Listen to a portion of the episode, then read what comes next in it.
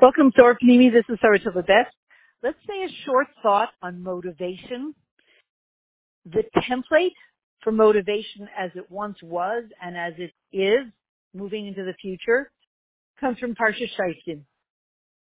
Parshas Shoftim. So what is that all about? What's the old motivation? What's the new motivation?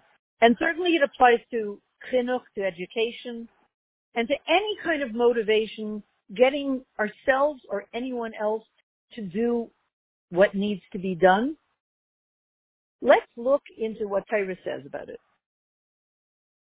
It says, Shaitim v'shaitim titalecha b'chol sharecha. When you're about to go through a gate from one reality to another, you need two elements. What's the gateway? We don't just mean a physical gate. We mean going from one to another, from someone who, before they're married, after they're married, before they have a family, after, once they have a family,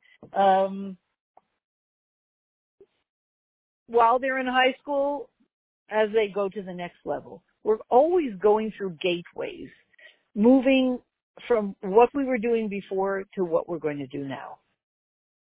And every single time, there's a system to go. You have to transition, which is shaitin to shaitin, titan lecha b'chol sharecha.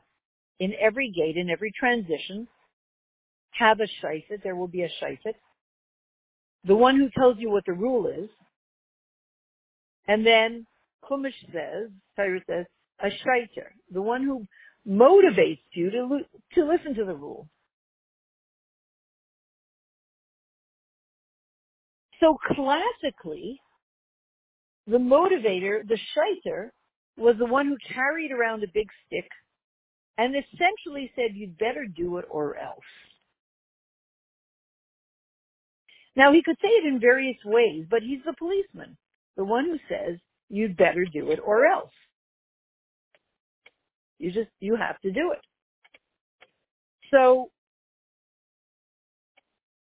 will we always have that shaiter, that tough guy who says, do it? What would be an example of that? Somebody wants to become healthier. They want to lose a certain amount of weight. So how do we motivate them to say, you'd better lose weight or else, yada, yada. Look at the statistics. Look at the health things. Look at the this or whatever it is. You'd better do it or else. That's the shaiter, the one who walks, Rashi says, walks around with a big stick and says, do it. Now, when we think about motivation, that was a system that was in the world forever. All of Galus. You have a rule, and you have someone to enforce the rule. I'll take a very benign example. When you live in Montreal, in the wintertime, when you go into someone's home, almost anyone's home, the rule seems to be, please take off your boots at the front door and walk around in your socks. Now, what if you don't want to walk around in your socks? Remember, the rule is this. The shaifet, the one who tells you the rule, this is the rule. You're going through a gate. You're going to another. You're going. Put on your headlights. You're going from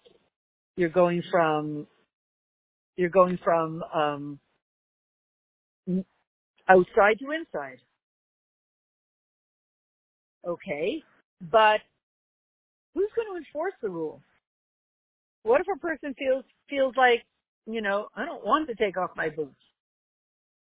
What should they do? So the old way of, again, motivating them was, some kind of saying, you've got to do it. What does it say about Geulah times? The Yid of Geulah from the Navi says that Ashiva Shofteich Rishona V'Yoteich K'vatchila. Bring back your Shoftim, same Shoftim, the one who tells you the rule. and your yo'atzim. What do you mean yo'atzim? We mean bring back your shaitrim, the ones who tell you you'd better listen to the rule or else. Strange thing is, in Geulah, the shaitan is still there, but the shaitan is gone. He's replaced by a yayit, someone who coaches you through the process of coming to this conclusion on your own. It's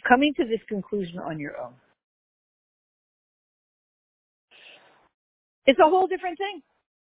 The motivation now becomes not telling people you'd better do it, even not telling them, finish your ice cream. Or if you don't finish your soup, you won't be able to have ice cream. He's been replaced by someone who brings you to the point where you decided on your own from your own inner will. It's a complete revolution. Now, and again, that's what Tyra is telling us. The shaiter is for Galus. The yayid, the shaiter is always there. He always tells you the rule. The shaiter enforces the rule in Galus. In Geulah, the yayid, the advisor, the coach, skillfully brings you to the point where you, let's say, come to somebody's house and you say, oh, you know what, my boots are dirty. I'm going to take off my boots. I don't want to get your carpet dirty. Or you just, you know, whatever, however you say it, that he wants to do it of his own will. So an interesting thing, we see that the world, Tyra says this, you would think, well, who says the world is going to feel it too? But you see that the world is completely in tune with this in that, let's be honest, you can't tell anybody to do anything anymore. You can't even tell them to finish their ice cream. You can't even tell them, even something they like to do. Nobody wants to be told what to do. Nobody. Not a child, not a teenager, no one. People will have different reactions, but nobody really likes, people may be polite and say, okay, but people have their passive-aggressive ways of kind of showing that they don't like to be told what to do. They prefer to have it suggested in such a skillful way that they come to it on their own. Everybody somehow needs to be a self-made person who makes these decisions on their own at this point in history. And the world is full of life coaches. Coaches who coach you to a point where they don't just tell you, do this, but they coach you to the point where you want to do this. And we see that in the world. So when it comes to chinuch, when it comes to education, obviously, that's the first place we look. The methods of chinuch need to change to bring the child to the point that they have their own inner motivation. They may follow the rules for a certain number of years because they're afraid, because they have the shaiter. But at some point, we need to switch over to yayit, to bring them skillfully to the point where from their own will they want to do it. And then when they do it, it's way more powerful than telling people what to do. It says, nothing stands in the way of will. When we become a yayet to people, it doesn't mean that we decided, okay, forget it. I can't educate anybody. I can't motivate anybody. No, God forbid. On the contrary, it's the most powerful way of educating, of being mechanech somebody, of skillfully bringing them to the point where they choose this on their own. If their deepest desire were not in that direction, you'd have to be manipulating them. But when we're talking about truth, and when we're talking about chinuch and education, supposedly, everything we're teaching that child is is in synchrony with their deepest inner self.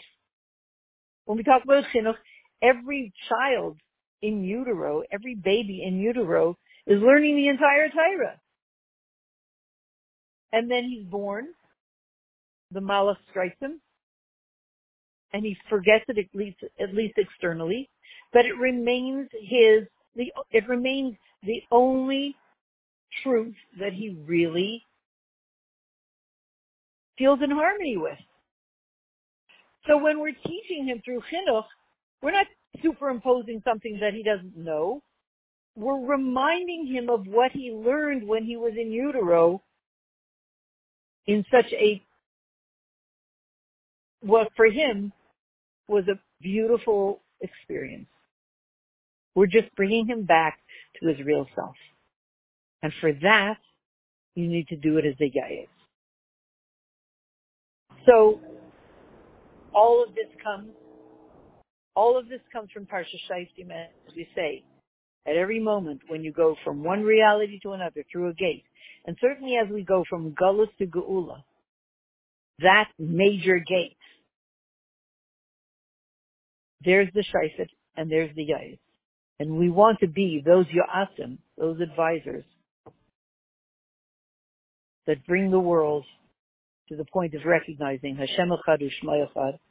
May we find ourselves in this month of Elul, preparing for the year, this Rosh Hashanah, when the whole world will accept the Malchus of Hashem. And we find ourselves in the Beis HaMikdash Shlishi immediately now. The Shir is in the Nishmas, Aaron Ben Mendel. Thank you so much. Good Chaydish to everyone.